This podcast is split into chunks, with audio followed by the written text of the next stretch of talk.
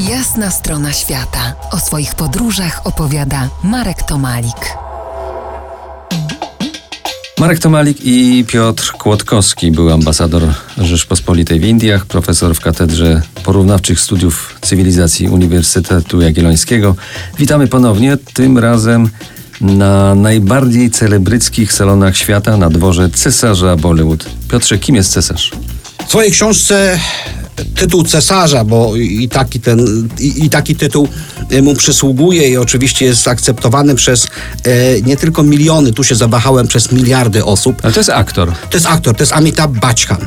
Ale to jest nie tylko aktor, to jest symbol. To jest symbol współczesnej e, kultury indyjskiej, to też były polityk, to również ambasador stanu Gujarat, który został nominowany na to stanowisko przez obecnego premiera Indri Narendra Modiego. To również członek potężnej rodziny Bachchanów, która kiedyś przyjaźniła się z niemniej potężną rodziną e, Nehru Gandhi. Czyli korzenie takie przepotężne. Powiedz, jak doszło do przyjęcia pierwszego polskiego dyplomaty przez cesarza?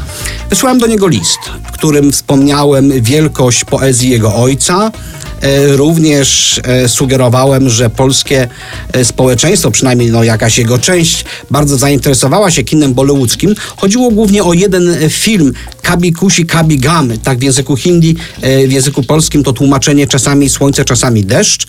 Znamy, znamy. Tak, film, który no, miał swoją widownię również w Polsce.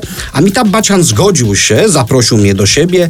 Byłem u niego, poznałem nie tylko jego, ale też jego rodzinę, bo przypomnijmy, jego syn Abhishek Bachchan to również jeden z najbardziej znanych aktorów. Jego żona z kolei, Aishwarya Rai, to była mistrz świata, więc no, towarzystwo ze wszechmiar zacne. No i jak się czułeś w tych progach cesarskich, w tych najlepszych, najpiękniejsze kobiety i tak dalej? tak dalej?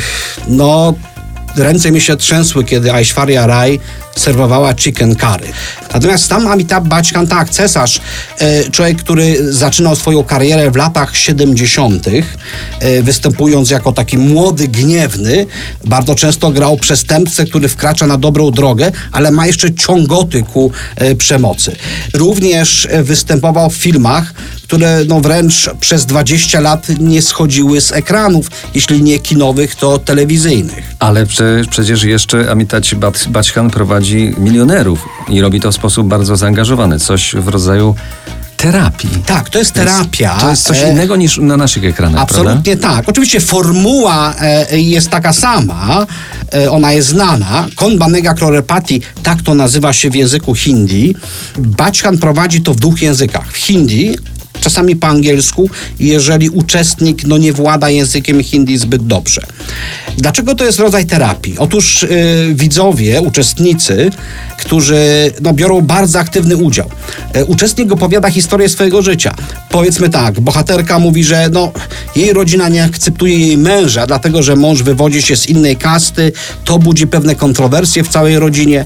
No i tutaj Baćkan jakby apeluje do milionów widzów, aby zaakceptowali tę odmienność. No proszę sobie wyobrazić. Ogląda... Czyli to jest ojciec, ojciec narodu. No prawie, że. No tak, oczywiście symbol narodu, tak jest. No więc kiedy on apeluje i nagle ogląda to pół miliarda osób, proszę sobie to wyobrazić, to potem nic dziwnego, że wszyscy sąsiedzi apelują do tej rodziny, aby zaakceptowała tego człowieka i żeby stał się pełnoprawnym członkiem familii. Wielkie Indie, fantasmagoryczny Bollywood, trudna dla nas perspektywa. Może lepiej jak przeniesiemy się do Polski, oczywiście na planie filmowym Bollywood. O tym niebawem, za kilkanaście minut, schłodzonych wspaniałą muzyką RMF Classic. To jest jasna strona świata w RMF Classic.